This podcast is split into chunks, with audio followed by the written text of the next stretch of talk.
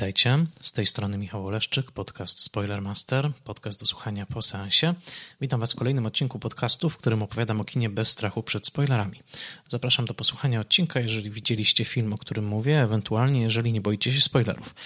W, w związku z ciągle trwającą pandemią koronawirusa nagrywam obecnie odcinki z cyklu Spoilermaster Classic, jako że kolejnych premier kinowych nam nie przybywa, jakkolwiek Dokładnie nagrywam to w momencie, kiedy zostały ogłoszone nowe regulacje, które pozwalają żywić nadzieję na powrót rychły do kin. Na razie postanowiłem, że zamiast mówić o filmach nowych, których tym kanałem kinowym po prostu nie przybywa. E, mówię o filmach klasycznych, e, o filmach tworzących kanon kinematografii. Dzisiaj opowiem Wam o pierwszym filmie niemym, o jakim w cyklu Spoilermaster mm, opowiadam do tej pory, a jest to już 51 odcinek mojego podcastu. Dziękuję Wam za dotychczasowe słuchanie. Do tej pory kino nieme jeszcze w Spoilermasterze nie zagościło, ale postanowiłem to zmienić, jako że jestem wielkim fanem kina niemego i od lat się nim e, fascynuję, a wiele filmów niemych to są moje e, ulubione absolutnie dzieła w historii kinematografii. Dzisiaj opowiem Wam o filmie pod tytułem Nosferatu Symfonia Grozy. Jest to film wyreżyserowany przez Friedricha Wilhelma Murnau'a, film, który powstał w roku 1921, a swoją premierę, przynajmniej premierę niemiecką w kraju pochodzenia, miał e, w marcu roku 1922. A zatem będę mówił o filmie niemalże stuletnim. Jak zwykle zacznę od przytoczenia i zacytowania źródeł, które pomogły mi w przygotowaniu się do tego odcinka. E, są to książki, przede wszystkim dwie książki. Kevina Jacksona, książka pod tytułem Nosferatu, wydana w serii BFI Film Classics, ale także książka S.S. Prower pod tytułem także Nosferatu, także z serii BFI Classics, tyle że poświęcona remake'owi filmu Nosferatu w reżyserii Wernera Herzoga. Ten remake powstał w roku 1900 79, a także pomogły mi książki Jima Sheparda pod tytułem Nosferatu a Novel, powieść z roku 1998, bardzo ciekawa, eksperymentalna, taka właściwie biograficzna e, fikcja, albo ufikcyjniona biografia, albo ubiografizowana fikcja, wybierzcie sami, bardzo głęboko zresearchowana powieść, która przedstawia Friedricha Wilhelm, Wilhelma Mornała jako postać y, głównego bohatera tej powieści, ale także jako jej okazjonalnego narratora, fascynująca e, książka, oraz wydanie Blu-ray e, wydane przez BFI, czyli Brytyjski Instytut Filmowy, ze świetnym dodatkiem w postaci półgodzinnego wykładu Christophera Freilinga, czyli jednego z wybitniejszych historyków kina, autora wspaniałej książki o spaghetti westernach, ale także autora słynnej monografii Vampires, czyli takiej książki, która w zasadzie no, mm, zebrała całą wiedzę filmowo-wampiryczną e, w jedną całość, a Freiling sam jest naprawdę znakomitym autorem i między innymi także e, pisał książeczki do cyklu BFI Classics, który tak często okazuje się dla mnie pomocny. Polecam między innymi jego znakomitą książeczkę o filmie, e, o filmie The Innocents w reżyserii Jacka Claytona. Po polsku ten film jest znany jako W kleszczach lęku, więc to są moje źródła. E, z kilkoma informacjami biograficznymi przyszła mi e, z pomocą e, nieodwiedzana przeze mnie często, ale polecana przez fana Spoilermastera Krzysztofa Kołackiego, strona Centrum Informacji Anarchistycznej, skąd zaczerpnąłem informacje o życiu Aleksandra Granacha, występującego w filmie Nosferatu. I y, także poszczególne fragmenty y, przydały mi się z książek Adama Garbiczaki, Nowy Hiku Magiczny, y, tom pierwszy oraz Siegfrieda Krakauera, książka od Caligariego do Hitlera. Dzisiaj opowiem Wam o historii powstania Nosferatu, opowiem Wam o Friedrichu Wilhelmie Murnale, czyli reżyserze tego filmu, i o samym filmie, a także o jego poplątanych losach, dlatego że jest to film, który zaginął, albo inaczej, no, bardzo trudno go było zobaczyć przez kilka dekad, a obecnie w wersji wspaniale odrestaurowanej na nowo króluje i zbliża się właśnie do setki, ale jak wiemy, wampiry nigdy nie umierają. Friedrich Wilhelm Murnau urodził się w roku 1887, dokładnie 28 grudnia w Bielefeld w Westfalii jako Friedrich Wilhelm Plumpe. Był potomkiem dosyć zamożnej rodziny, która trudniła się przemysłem tekstylnym. W zasadzie no, był po, po prostu potomkiem dosyć zamożnej burżuazji niemieckiej o dosyć rozbudowanych tradycjach i rozległym drzewie genealogicznym, które kiedyś wręcz jego brat prześledził do aż tysiąc lat wstecz, więc była to rodzina z tradycjami i młody Friedrich wyrastał w stosunkowym dobrobycie. Nie żałowano mu na książki, które pochłaniał jako dziecko, nie żałowano mu na jego kontakt z sztuką i także jego droga zawodowa miała być początkowo drogą akademicką. Miał być przede wszystkim historykiem sztuki, nawet zaczął studiować historię sztuki na Uniwersytecie w Heidelbergu, później studiował jeszcze literaturę, ale jego, jego życiu zadecydowało przede wszystkim to, że w pewnym momencie jako występującego w amatorskich sztukach teatralnych zobaczył go Max Reinhardt, a zatem jedna z legend e, niemieckiego teatru pierwszej połowy e, wieku XX, a w zasadzie przełomu wieku XIX i XX. Max Reinhardt, e, gigant odpowiedzialny za wiele karier, ale także później filmowiec w Hollywood. E, e, dość powiedzieć, że nagra, da, przydałoby się nagrać o nim osobny odcinek podcastu. Dostrzegł wielki talent w Friedrichu Murnale i uczynił go częścią takiej swojej trupy. Wpływ Reinhardta był absolutnie przemożny. Reinhardt uruchomił pokłady talentu, e, jakie Murnau w sobie miał, e, a samo nazwisko Murnau, które przyjął jako rodzaj pseudonimu, e, rozstając się symbolicznie ze swoją rodziną, było, pochodziło od takiej kolonii artystycznej w miejscowości Murnau nad jeziorem Staffelsee w górnej Bawarii, gdzie młody Murnau uczestniczył w wielu działaniach artystycznych, ale także gdzie e, przebywał ze swoim bliskim przyjacielem, najpewniej kochankiem.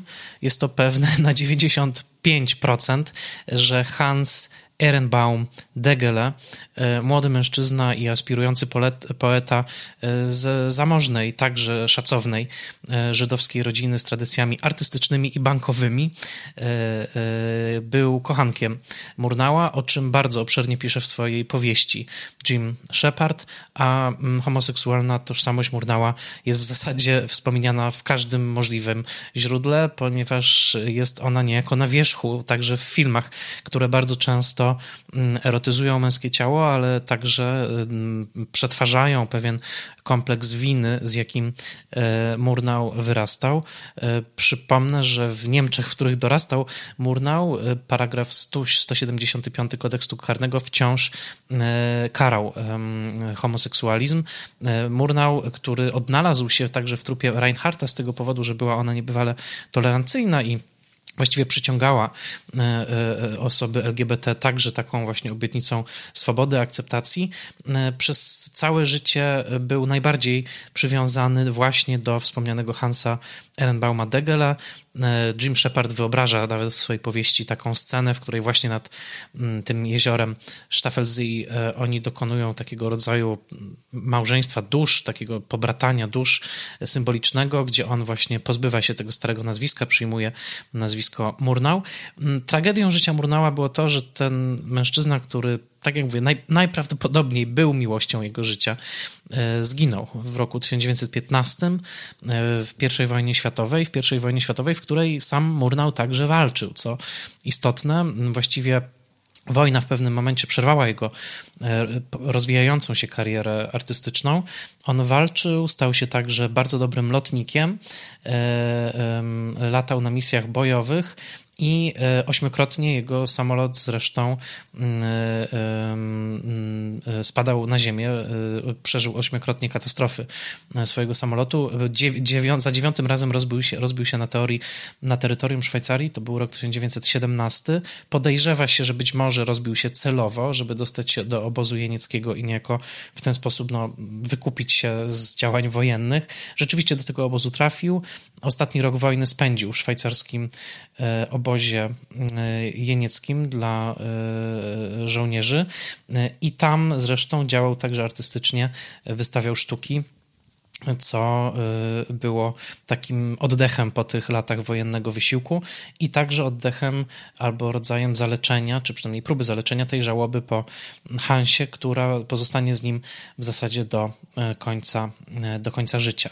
To, co istotne z punktu widzenia kariery filmowej Murnała, to to, że jego sytuacja finansowa zawsze była dobra, nie był to biedujący reżyser, jego talent, co więcej, został szybko rozpoznany i już w 1919 roku założył on firmę producencką z słynnym aktorem, którego możecie kojarzyć z roli Cezare w e, pierwszym ważnym filmie ekspresjonizmu niemieckiego, czyli w gabinecie doktora Caligari, mianowicie z Konradem Weitem. E, założyli wspólnie firmę produkcyjną, która w 1919 roku wyprodukowała pierwszy reżyserski film, czyli debiut Murnała, film pod tytułem um, Chłopiec w niebieskim stroju albo Niebieski chłopiec, e, tytuł inspirowany Mm, e, e, słynnym portretem Johna Gainsborough, brytyjskiego malarza. Tutaj trop malarski nieprzypadkowy. Przypominam, Murnau studiował historię sztuki i całe jego kino będzie zanurzone w rozmaitych malarskich odniesieniach. To także zobaczymy w Nosferatu. I zanim Murnau przystąpił do realizacji Nosferatu w roku 1921 e, będzie już miał na swoim koncie przez te dwa lata, czy dwa i pół roku, nakręci już osiem filmów. Większość z nich niestety zaginęła. Na szczęście mm, niektóre z nich zostały odnalezione i w ostatnich latach wydane w takim pięknym e, boksie blu-rayowym swoją drogą, z którego także korzystałem, e, przygotowując się do tego odcinka. Mianowicie brytyjska firma Eureka wydała taki box pod tytułem Early Murnau, czyli dosłownie wczesny Murnau. I tam są filmy, które nawet jeszcze w książkach, które mam z początku lat 90., e, leksykonach, e, książkach takich biograficznych, są podawane jako zaginione. Natomiast te filmy tam są. E, e, dzięki temu mogłem je obejrzeć. To są takie filmy między innymi jak um, Nawiedzony Zamek czy Zamek Fogelot Phantom, wedle powieści Gerarda Hauptmana, noblisty, e, i mm, także mm, bardzo ciekawy film pod tytułem Fortuna Wielkiego Księcia z roku 26, w którym pojawia się nikt inny jak Max Schreck w małej roli. Max Schreck oczywiście gra rolę tytułową Nosferatu w filmie z roku 21. E, a zatem e, stając na planie Nosferatu w roku 21, w lipcu dokładnie, E, Murnau był już doświadczonym reżyserem. Był reżyserem niesłychanie pedantycznym, który ukochał sztukę filmowania, który myślał obrazami, e, który, przypomnijmy to, bo to ważne, a nie myślimy o tym aż tak mocno i tak często, był przez wczesnych krytyków i wczesnych komentatorów jego twórczości uważany za najwybitniejszego żyjącego filmowca. To znaczy, zwłaszcza po ogromnym sukcesie jego amerykańskiego filmu, o którym nagram oddzielny odcinek, bo już teraz zdradzę, że za tydzień e, drugi, druga część Murnałowskiego cyklu, to znaczy właśnie opowieść o filmie Wschód Słońca z roku 27. Mianowicie, no Murnał e, był uznawany za absolutnego wynalazcę wielu technik filmowych, pewnego stylu filmowania bardzo naturalnego, bardzo uruchamiającego i ruszającego z miejsca kamerę, który objawi się w takich arcydziełach jak chociażby Faust czy Portier z hotelu Atlantic. To będą lata 24-26. Więc mamy reżysera z wizją. Zdecydowanie mamy reżyseria z wizją, z osobowością. Reżysera, który podobno na planie był nie, właśnie niesłychanie pedantyczny, jednocześnie spokojny. Jego współpracownicy opisywali go jako bardzo precyzyjnego w komunikowaniu swoich potrzeb, bardzo czułego i delikatnego w stosunku do aktorów i także prowadzącego cały zespół z taką zaraźliwą pasją. Nie był rodzajem tyrana na planie, nie, nie, nie zachowały się żadne relacje o, o jakichś przemocowych e, technikach. Był absolutnie skupiony, miał także ogromną kulturę osobistą, wyniesioną jeszcze z domu e, i ogromną erudycję, a jednocześnie, o czym mówili także jego towarzysze broni w trakcie wojny, e, nawet w tych trudnych warunkach wojennych, kiedy wielu rzeczy brakowało, jego towarzysze mówili o tym, że Friedrich potrafił przekształcić każdy, nawet najskromniejszy gest, najskromniejszy ubiór, najskromniejszy rekwizyt, przedmiot w coś obdarzonego ogromną klasą, ogromnym takim zasobem osobowości. Jak to opisywał jeden z jego przyjaciół właśnie w tych latach wojny, rozmawiając z Friedrichem zapominało się, że toczy się wojna. Rozmawiając z Friedrichem zapominało się o biedzie i głodzie. Jego osobowość przekształcała rzeczywistość wokół niego i nagle wszyscy czuliśmy się arystokratami. To cytat z tego przyjaciela. Więc taką osobowością właśnie był Murnau, który swoją drogą był bardzo potężnej budowy, bo y, niektóre źródła podają, że on miał aż 206 cm wzrostu. Więc mamy do czynienia z takim no, drągalem, tak? ogromnym mężczyzną, o bynajmniej niepięknych y, rysach twarzy. Y, nie był jakoś szczególnie przystojny, ale ta twarz była niebywale ekspresyjna i przede wszystkim, tak jak mówię, był to człowiek obdarzony wielką osobowością. Więc już te pierwsze filmy zwróciły na niego uwagę, miały dobre, dobre recenzje i teraz dochodzimy do tego ciekawego momentu, w którym powstaje Nosferatu. Skąd wzięło się w ogóle ten pomysł na film o wampirze gdzieś w Karpatach, film dziejący się w trzecim, trzeciej dekadzie XIX stulecia, a zatem w zasadzie film historyczny, prawda, cofający się e, o, o niemalże 100 lat, tworzący taki świat trochę wyobrażonej, trochę bajkowej przeszłości. Skąd pomysł? Otóż pomysł narodził się w głowie producenta tego filmu, Albina Grała. Albin Grał był przede wszystkim artystą plastykiem, aspirującym, bardzo utalentowanym, ale także właśnie aspirującym producentem. Walczył także w I wojnie światowej i co niesłychanie istotne, żeby zrozumieć pewne takie fascynujące, może nawet trochę przerażające podszycie Nosferatu, Albin Grau był zapalonym okultystą. Był zafascynowany czarną magią, e, okultyzmem jako takim i e, chciał nakręcić film, w którym motywy okultystyczne, związane także z folklorem, właśnie z całą mitologią wampira, będą obecne i także film, w którym pojawią się pewne okultystyczne symbole. E, I te symbole oczywiście w filmie się pojawiają, zaraz o tym powiem. Natomiast ważne jest także i to, że Grał był bardzo zafascynowany powieścią Brama Stokera, powieścią Mm, napisaną w roku 1897 przez irlandzkiego e, autora z epoki wiktoriańskiej, czyli Brama Stokera, e, powieścią właśnie o wampirze. Powieścią bardzo niezwykłą w swojej konstrukcji, bo właściwie złożoną z takich, e, jakby tośmy powiedzieli, found footage, czyli właśnie z listów odnalezionych, z jakichś zapisków, wycinków z gazet, z zapisów fonograficznych, rzekomych oczywiście, czyli w zasadzie taka taki patchwork narracyjny, który trochę zapowiada to, co się będzie działo w horrorze found footage'owym, takim jak Paranormal Activity. E, tak była skonstruowana ta bardzo nowatorska powieść. E, powieść, która na tym etapie, w pierwszych dwóch dekadach XX wieku, mimo że popularna oczywiście, to nie miała jeszcze tego statusu popkulturowego, który ma oczywiście dzisiaj. Stoker umiera w roku 1912. Prawa do jego książek przejmuje wdowa, Florence Stoker, e, ale i tutaj dochodzimy do soczystego kawałka tej opowieści. E, Albin Grau nie kłopocze się o tym, żeby poprosić Florence o prawa. Po prostu kradnie, tak? E, ustalmy, że Nosferatu, czyli jedno z arcydzieł kina, jeden z kluczowych filmów kinematografii światowej jest e, bezczelnym plagiatem. To znaczy, e, w, nawet w scenariuszu chwilami, w scenariuszu napisany przez Henryka Galena, chwilami ręka mu się, mm, że tak powiem, zadrżała i chwilami zapominał się i używał nawet tych imion, które w powieści są, mimo że nominalnie w całym filmie imiona postaci z Drakuli zostają zmienione, to znaczy Jonathan Harker stanie się Huterem, Mina stanie się Ellen, sam Dracula przede wszystkim zostanie hrabią Orlokiem. Więc e, ślady były pracowicie zacierane, ale nie wszystkie, bo na przykład w scenariuszu e, statek, którym E, e, podróżuje w pewnym momencie Dracula, nazywa się Demeter, czyli dokładnie tak jak, jak e, właśnie mm, statek w powieści. I niejako w ostatniej chwili został on zmieniony w filmie na Empuzę, greckie słowo na wampirzycę, szczegół dodany przez zapalonego okultystę Grała, więc oni się za bardzo nie kłopotali tym, że tutaj kradną czyjeś pomysły, więc tak, Nosferatu, jeden z ważniejszych filmów w historii, powstał w wyniku bezczelnej kradzieży wątków stokerowskich. Swoją drogą, później cała ekipa i producent zwłaszcza będzie miał duże problemy, kiedy Florence zorientuje się i pozwie ich o niesłą kasę, ale to będzie już po premierze, o tym także opowiem. W każdym razie Grau był mocno związany z takim guru okultyzmu niemieckiego w tamtym czasie, Heinrichem Trenkerem, który w pewnym momencie stał się wielkim mistrzem takiej organizacji Ordo Templi Orientis, e, czyli mm, no, taką świątynią wschodu, tak? w każdym razie mocno związaną e, organizacją z Alsterem Crowleyem, czyli najważniejszą postacią okultyzmu światowego i, i też no, jawnym wyznawcą szatana.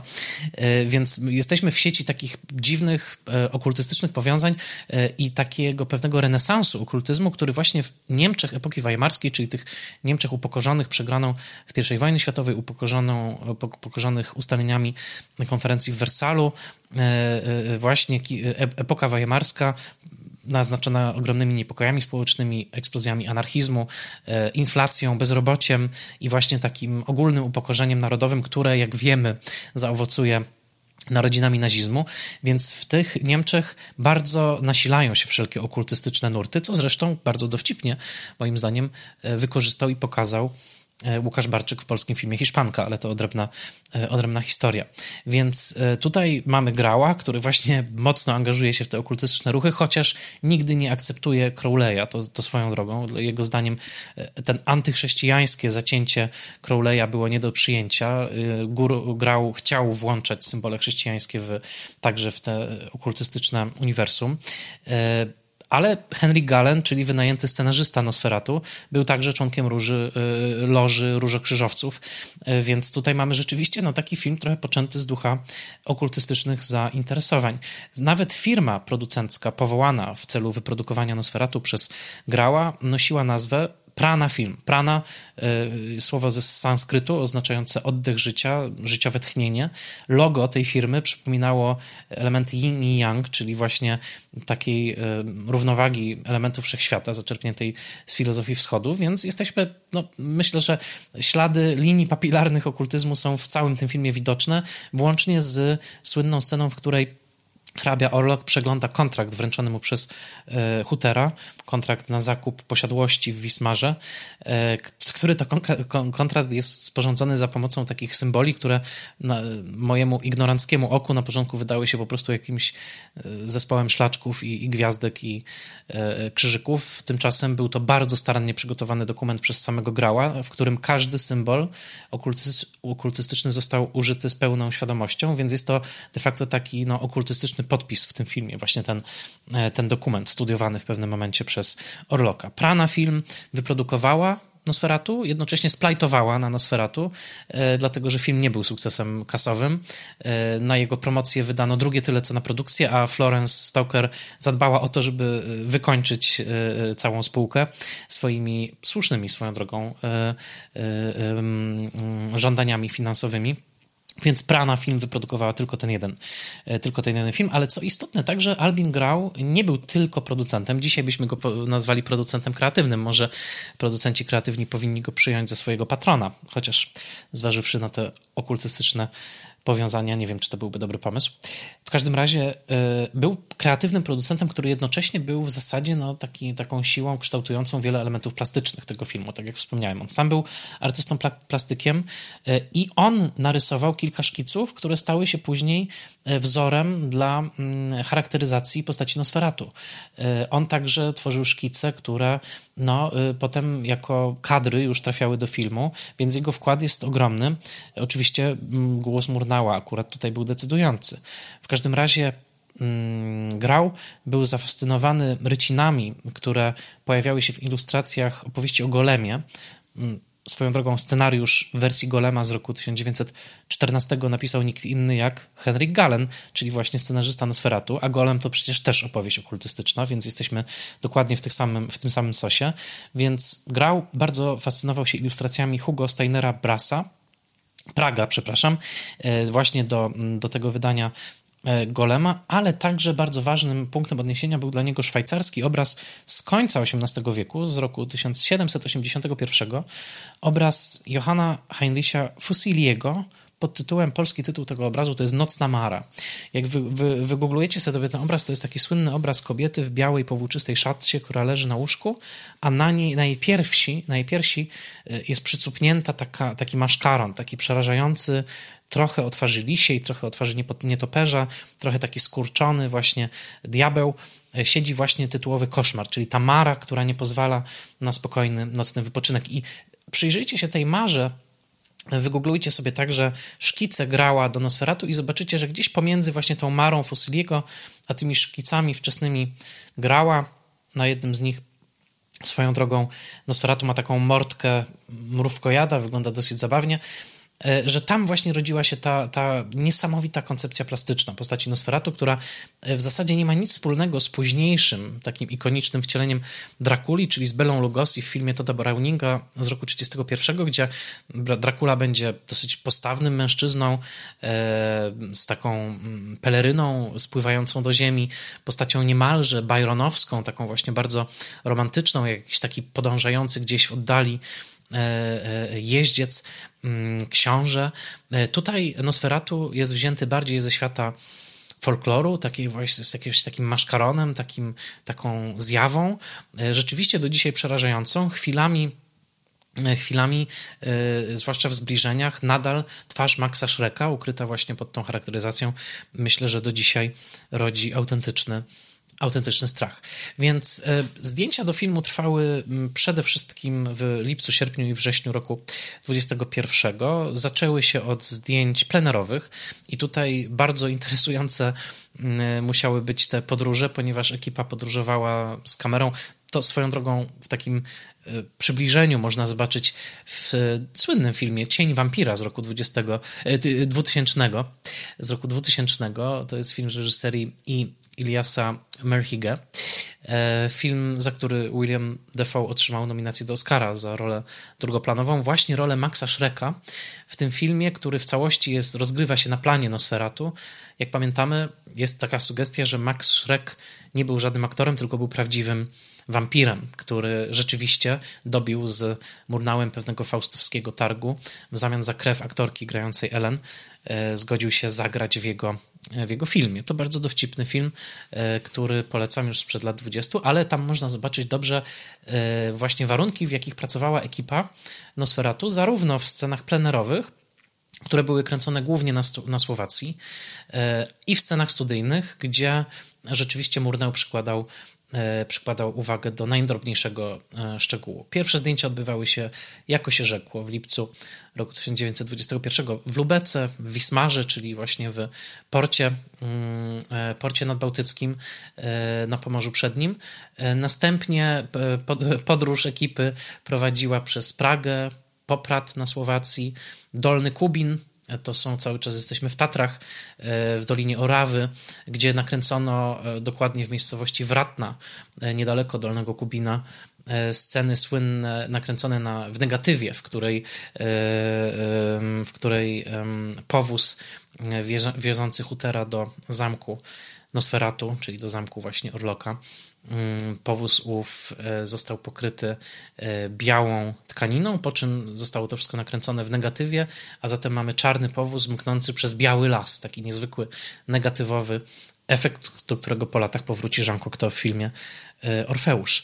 To było kręcone właśnie w miejscowości Wratna, a zatem jesteśmy cały czas na Słowacji, a także na Słowacji w Tatrach zostały nakręcone obrazy dwóch pałaców, dwóch zamków, które pojawiają się w filmie, mianowicie głównej siedziby Orloka, to e, e, Zamek Orawski e, przede wszystkim, a także pojedyncze ujęcie, które właściwie zamyka film, to jest ostatnie ujęcie filmu, Zamek w Tręczynie. Obecnie odbudowany w filmie jeszcze jest ruiną, który no, pokazuje taką właśnie zrujnowaną wersję mm, tego, mm, tej rzekomej siedziby, siedziby Orloka. Nosferatu, no właśnie, Orlok czy Nosferatu? W filmie on nazywa się oczywiście Orlok.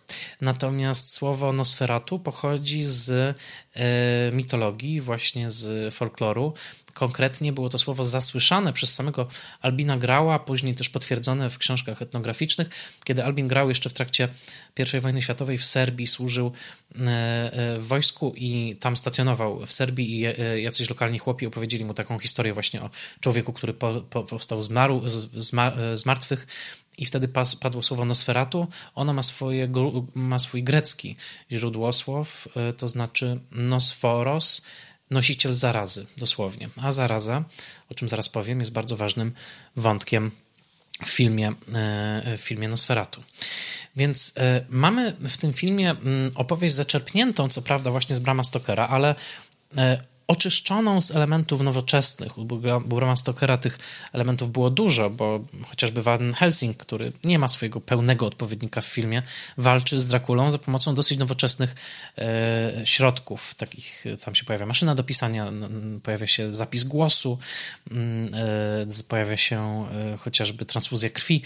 E, tutaj absolutnie tego nie ma. Wszystko jest cofnięte o tych kilka dekad wstecz, więc jesteśmy w takiej trochę bajkowej krainie mitycznej, e, właśnie wczesnego wieku XIX, trochę jak z braci Grimm. I ta opowieść, no, mimo że w ogólnych zarysach trzyma się narracji, narracji stokerowskiej, to jednak są też znaczące, znaczące różnice. Koniec końców jest to oczywiście opowieść tragiczna, opowieść miłosna, dlatego że co jest jednym z takich piękniejszych i także wielokrotnie interpretowanych przez e, badaczy wątków Nosferatu, e, jest tutaj sugestia pewnej psychicznej, a może nawet metafizycznej więzi między niewinną Ellen a mm, Nosferatu, to znaczy zwłaszcza za pomocą montażu i takiej gry spojrzeń, gdzie Nosferatu w swoim zamku odwraca się w jedną stronę, mamy cięcie i widzimy patrzącą w tę samą stronę, znajdującą się wciąż w Wismarze. Ellen sugeruje, że pomiędzy nimi jest jakieś psychiczne połączenie, że ona wręcz na niego czeka. Słynne słowa, kiedy e, już i e, hrabia Orlok i Huter podążają do, do Wismaru, jeden drogą wodną, drugi drogą e, lądową. Ellen mówi, wiem, że on się zbliża i nie wiemy, czy ona mówi o Huterze, czy właśnie mówi o e, gra, e, hrabim Orloku. Następnie wyszywa taką małą poduszeczkę z mm, napisem, e, napis kocham cię i znowu, czy to słowa do Hutera, czy to słowa do Orloka. Więc to jest taki pomysł właśnie, właściwie na którym się skupia najbardziej Murnau. To także czego doczekało się wielu interpretacji, między innymi wybitny e, eksperymentalny filmowiec Stan Brakhage zainterpretował to tak i to później wielu także powtarzało, także Lotte Eisner. Mm, i to jest kusząca perspektywa interpretacji, a przynajmniej bardzo spójna z tym, co później będzie robił Murnau, mianowicie, że to jest film o e, zakazanej miłości, to znaczy, że tutaj ten wątek homoerotyczny, który pojawia się w postaci właśnie Orloka, rzucającego się na krwawiący kciuk Hutera i ssącego tą krew, jest taką zakazaną homoseksualną miłością, podczas kiedy ta główna para heteroseksualna w centrum jest właśnie zagrożona tym zbliżającym się orlokiem, tym, e, e, tym mm, nienasyconym wampirem. No w tym sensie jest to o tyle skomplikowane, że e, e, wyraźnie Orlok e, jest zafascynowany samą Ellen, bo komplementuje jej cudowną szyję. Natomiast faktem jest, że rzeczywiście w wielu filmach Murnała w centrum stoi para, która mm, jest zagrożona przez jakiegoś intruza z zewnątrz. Zazwyczaj ten intruz oznacza jakąś seksualną transgresję. To będzie, to będzie chociażby przypadek Wschodu Słońca, ale przede wszystkim jego najważniejszego późnego arcydzieła, czyli filmu Tabu, ale o tym jeszcze, jeszcze później. Więc to jest właściwie główny wątek, a drugim wątkiem jest sama zaraza, jakże aktualny temat na dzisiaj, to znaczy powiązanie postaci właśnie e, e, e, Orloka ze szczurami, które przenoszą chorobę, właśnie zarazę, z tym podążaniem zarazy, nosiciela zarazy, właśnie Nosforos do Wismaru i takiego dotknięcia śmierci, to znaczy cała społeczność dotknięta śmiercią. Jest ogłoszenie zarazy, drzwi są oznaczane krzyżykami, widzimy taki upiorny pochód trumien, e, który ciągnie e, ulicami Wismaru. Ta, te obrazy, które po latach Werner Herzog przekształci w swoim filmie w rodzaj upiornej celebracji, w której właściwie ci dotknięci dżumą zaczynają bawić się na ulicach, tworzyć taki karnawał śmierci. Tutaj jest pokazany rzeczywiście w sposób bardzo mm, przejmujący, a jednocześnie we wczesnej twórczości Murnała jest bardzo ważne to, że cały pejzaż wokół bohaterów zdaje się naładowany napięciem, tym słynnym niemieckim Stimmung. To znaczy i pejzaż naturalny, i pejzaż miejski staje się wyrazem emocji i stanów psychicznych bohaterów, co w niektórych filmach Murnała takich jak chociażby kręcony częściowo we Wrocławiu Phantom z roku 22, będzie miało taki efekt niezwykły wizualnie, to znaczy ulice się będą zawalały całe za pomocą trików optycznych na udręczonego bohatera. To zostanie powtórzone także w portierze hotelu Atlantic i wiele lat później w Incepcji Nolana, to dokładnie ten sam efekt. E, e, takich ujęć będzie dużo i tutaj w no, Nosferatu, mimo że jest to film powiedzmy sobie niskobudżetowy w porównaniu chociażby z e, bardzo drogim filmem, jakim był Portier z Hotelu Atlantic, że nie wspomnę o hollywoodzkim, hollywoodzkiej ekstrawagancji w postaci wschodu słońca. Nawet tutaj widać, że każdy szczegół scenograficzny, każdy szczegół także pejzażu kręconego, o czym często się mówi, z takim okiem romantycznego malarza niemieckiego. Te kadry przypominają Kaspara Dawida Friedricha bardzo często, że tutaj wszystko stanowi właśnie emanację tego, e, tego niepokoju, tego zła, tego właśnie orloka, który jako choroba, jako zaraza spada na szczęśliwą kupiecką społeczność Wismaru i wprowadza element chaosu i, mm, i śmierci. E, badacze, i tutaj przede wszystkim oczywiście odwołuje się do Kevina Jacksona, którego książka jest pełna wspaniałych obserwacji, których tylko część tutaj przywołuje. E, cały film jest pełen zdjęć, które można uznać za zdjęcia przyrodnicze właśnie. E, Jackson liczył się w tym filmie 15 gatunków zwierząt, które widzimy na ekranie. Od much, które są pożerane w takiej przerażającej, przerażającej scenie, E, przez e, e, Knoka, czyli tego właśnie handlarza nieruchomościami, szefa Hutera, granego przez Aleksandra Granacha, aktywnego anarchisty, który w końcu skończy w Hollywood, jak wielu anarchistów ta, tam on pożera muchy, dosłownie połyka jej, krzyczy, że krew jest czymś wspaniałym, ale mamy przecież także ujęcie polipa, takie mikroskopowe, niezwykłe e, zupełnie. Mamy także ujęcie hieny, specjalnie sprowadzonej z zoo dla e, Murnała, która także wydaje się być może wcieleniem Nosferatu. W każdym razie na pewno po tych opowieściach chłopów, którzy są przerażeni tym, że Huter zmierza właśnie do zamku hrabiego Orloka, e, jego niespokojna noc jest także ilustrowana przebitkami na taką hienę, która poluje w nocy. Więc mamy mamy tutaj hienę, ale mamy także koguta, który pieje na końcu filmu, kiedy to Nosferatu wystawiony na światło słoneczne y, przez fortel kochającej Hutera Ellen w końcu ginie. Y, mamy wiele, mamy konie oczywiście, tak?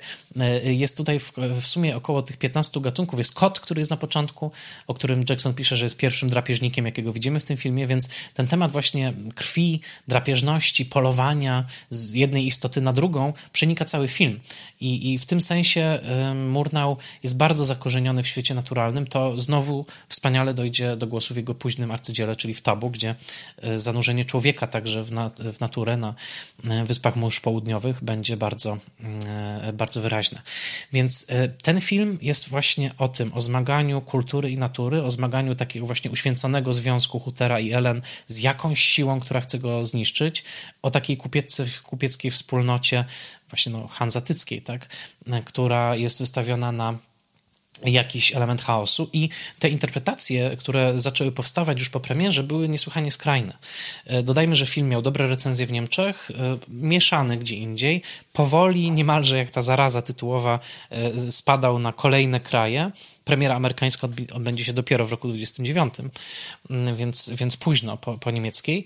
W każdym razie interpretacje były przeróżne i to jest jedna z najbardziej fascynujących cech Nosferatu Symfonii Grozy, że jest to film niebywale skrajnie odczytywany. To znaczy, dla jednych jest to film wręcz antysemicki, ze względu chociażby na to, że właśnie posługuje się toposami antysemickiej retoryki, zarazy. Nosferatu ma haczykowaty nos, niemalże, niemalże jak szekspirowski Shylock. Tego nosa swoją drogą pozbędzie się Werner Herzog, który bardzo silnie nawiąże do charakteryzacji Klausa, Klausa Kińskiego E, to znaczy Maxa Schrecka w charakteryzacji Klausa Kińskiego w jego wersji, ale da mu nos krótszy. Więc dla niektórych była to metafora właśnie takiego, e, właściwie powtórzenie takiej antysemickiej metafory właśnie zarazy żydowskiej, która zagraża niemieckiej wspólnocie. Dla innych wręcz przeciwnie, był to film, który ostrzegał przed narodzinami tyrana, czyli właśnie tyrana, e, którego Krakauer wpisał w taki cały pochód tyranów, doktor Mabuse, właśnie Nosferatu, tyrana, który ostatecznie ziścił się w Adolfie e, Hitlerze. Dla surrealistów francuskich, zwłaszcza dla, dla André Bretona, e, Nosferatu był absolutnym objawieniem. W zasadzie jest on nazywany pierwszym filmem kultowym, dlatego że surrealiści ukochali sobie ten film, chodzili na niego wielokrotnie. On się dostał do ich poezji, później także do surrealistów innych krajów. E, między innymi późniejszy film Waleria i jej y, Tydzień Cudów y, Jaromira Iresza będzie inspirowany surrealistycznymi y, pismami zainspirowanymi z kolei Nosferatu. Więc no, surrealiści oszaleli na punkcie Nosferatu, uznali, że to jest najważniejszy film właściwie dotąd i zwłaszcza jeden moment, i to nie domyślilibyście się, który moment, bo nie jest to bynajmniej najbardziej filmowy, najbardziej technicznie skomplikowany moment tego filmu. Mianowicie scena, w której Huter przekracza rzekę w drodze do E, właśnie pałacu Orloka i pojawia się napis, że w momencie, kiedy przekroczył rzekę, obudziły się potwory, coś, coś, coś takiego. Breton absolutnie oszalał na punkcie tej frazy, wielokrotnie ją cytował, nawet w swoich pismach e, już po latach analizował własne sny, spisując dokładnie swoje sny, powracając do tej frazy, Nosferatu śnił mu się, ten film mu się śnił, śnił mu się Murnał, e, e, interpretował własne sny jako taką, taką właśnie metaforę niszczenia mm, kopii tego filmu, od tego zaraz nawiążę, więc surrealiści absolutnie oszaleli. Natomiast bardzo szybko zaczęły się i problemy finansowe, bo firma plajtowała i także no, mm, problemy prawne, dlatego że Florence Stoker nie chciała dać za wygraną. E, e, była dosyć złośliwa w tym sensie, że e, w wyniku tego, że firma splajtowała i nie za bardzo z czego miała wpłacić jej te pieniądze, które do których ona żądała, ona zażądała, że w takim razie ok, nie musicie płacić, ale musicie zniszczyć wszystkie kopie tego filmu, którego swoją drogą podobno nigdy nie obejrzała. Więc e, rzeczywiście zniszczono większość kopii tego filmu. Na szczęście kilka się zachowało, na czele z tą, która w 29 roku trafiła do Stanów Zjednoczonych i przy ósmej ulicy na Dolnym Manhattanie yy, zaczęła być grana ku mieszanym recenzjom, ale znowu była pewna grupka bardzo pełnych pasji widzów, którzy odnaleźli w tym filmie coś niezwykłego i tak naprawdę dodam, że to już było po sukcesie Murnała y, i Wschodu Słońca, tak? bo tutaj mówimy o dużym przesunięciu przesunięciu w czasie. Więc y, dzięki temu, że ten film w roku 29 w Nowym Jorku był wyświetlany, także y, właściwie można powiedzieć wytwórnia Universal zdecydowała się na współpracę z Belą Lugosem i postanowiła nakręcić swoją wersję Drakuli, która wejdzie na ekrany w roku 31, niemalże dokładnie w tym momencie, w którym Friedrich Wilhelm Murnau zginie w wypadku samochodowym w Santa Barbara już po ukończeniu filmu Tabu. O tym, jak będzie przebiegała amerykańska kariera Friedricha Murnała, co sprawia, że jego film Wschód Słońca, Sunrise, jest tak wielkim arcydziełem, o tym opowiem za tydzień w drugiej części Spoilermastera Murnałowskiego. Dzisiaj chcę tylko dokończyć, domknąć wątek Nosferatu i powiedzieć, że jest to jeden z bardziej wpływowych filmów wampirycznych, który absolutnie ożywił zainteresowanie wampirami, który przez wiele, wiele lat będzie cytowany, czasami prześmierwczo, czasami z pełną powagą. Prześmiewczo między innymi przez Romana Polańskiego, który w 1967 roku nakręci Nieustraszonych Zabójców Wampirów i sam zagra postać ubraną i zachowującą się jak ten niezguła huter w filmie Murnała, ale także powstaną opery, spektakle teatralne, innymi spektakl Grzegorza Jarzyny, remake wspomniany hercogowski, po którym, jeszcze przed którym Lotte Eisner okrzyknie hercoga współczesnym wcieleniem Murnała. Więc ważne jest to, że przez ponad dwie dekady, mniej więcej od roku 30 do połowy lat 50., film w zasadzie nie był wyświetlany. Było tak mało kopii, nikt się nim nie interesował i dopiero kiedy Lotte Eisner E, zacznie pisać swój ekran demoniczny, e, wydany w Polsce w latach 70., ale w Stanach w roku 52. Jej praca, a także praca nad jej monografią Murnała, która wyda w roku 64, sprawiła, właściwie wysiłek tej wspaniałej badaczki sprawił, że Nosferatu wrócił w obieg. Ona także dokonała bardzo ważnego odsiania ziaren od plew, to znaczy przeanalizowała wersję tego filmu taką skażoną, która krążyła jako 12 godzina i była uzupełniona dźwiękowo, a także uzupełniona scenami dokręconymi później, których, z którymi Murnau nie miał nic wspólnego. Ona oddzieliła, powiedziała, co jest Murnałowskie, co nie. I dzięki wysiłkom Lotte Eisner film wrócił. Film miał wspaniałą ponowną recepcję i wiele lat później dokonano także świetnej cyfrowej rekonstrukcji firmowanej przez Friedrich Wilhelm Murnau Stiftung, obecnie dostępnej na Blu-rayach i co bardzo istotne, poprawnie wirażowaną. Bo pamiętajcie, wirażowanie, czyli takie zabarwianie delikatne taśmy w epoce jeszcze sprzed taśmy kolorowej, było kluczowe dla Nosferatu. Przez bardzo wiele lat krążyły kopie, które można powiedzieć tak, były nonsensowne, ponieważ przedstawiały wiele scen z hrabią Orlokiem w pełnym świetle dnia, chociażby takie, kiedy on e, chodzi sobie po pokładzie statku, prawda? A na zewnątrz jest jasno. E, bez wirażowania sceny te nie mają sensu, ponieważ jak pamiętamy, hrabia Orlok umiera w momencie kontaktu ze światłem spo społecznym, więc te sceny mają sens tylko i wyłącznie wtedy, kiedy całość jest sceny wirażowana na kolor niebieski.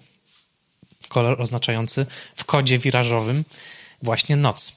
Więc na szczęście obecnie możemy już oglądać wersję poprawnie wirażowaną, wersję zrekonstruowaną i możemy oddać się tej niezwykłej wizji pożądania, lęku przed pożądaniem, miłości, która przekracza śmierć, która przede wszystkim w arcychrześcijańskim toposie oddaje życie za drugiego, tak jak czyni to Ellen za swojego ukochanego Hootera, a także film, który do dzisiaj przeraża, film, który na pewno nie jest doskonałym arcydziełem, wielu jego elementów się zestarzało, ale film, który w swoich rozbłyskach i pojedynczych momentach do dzisiaj sprawia, że mamy ciarki na plecach. O tym, co działo się z Murnałem później, jak rozwinęła się jego kariera amerykańska, zupełnie niezwykła, o tym, jak otrzymał Oscara, o tym, jak pojechał na Morze Południowe, poznał innego wybitnego filmowca i nakręcili wspólnie arcydzieło zupełnie nieporównywalne z niczym innym w historii kina.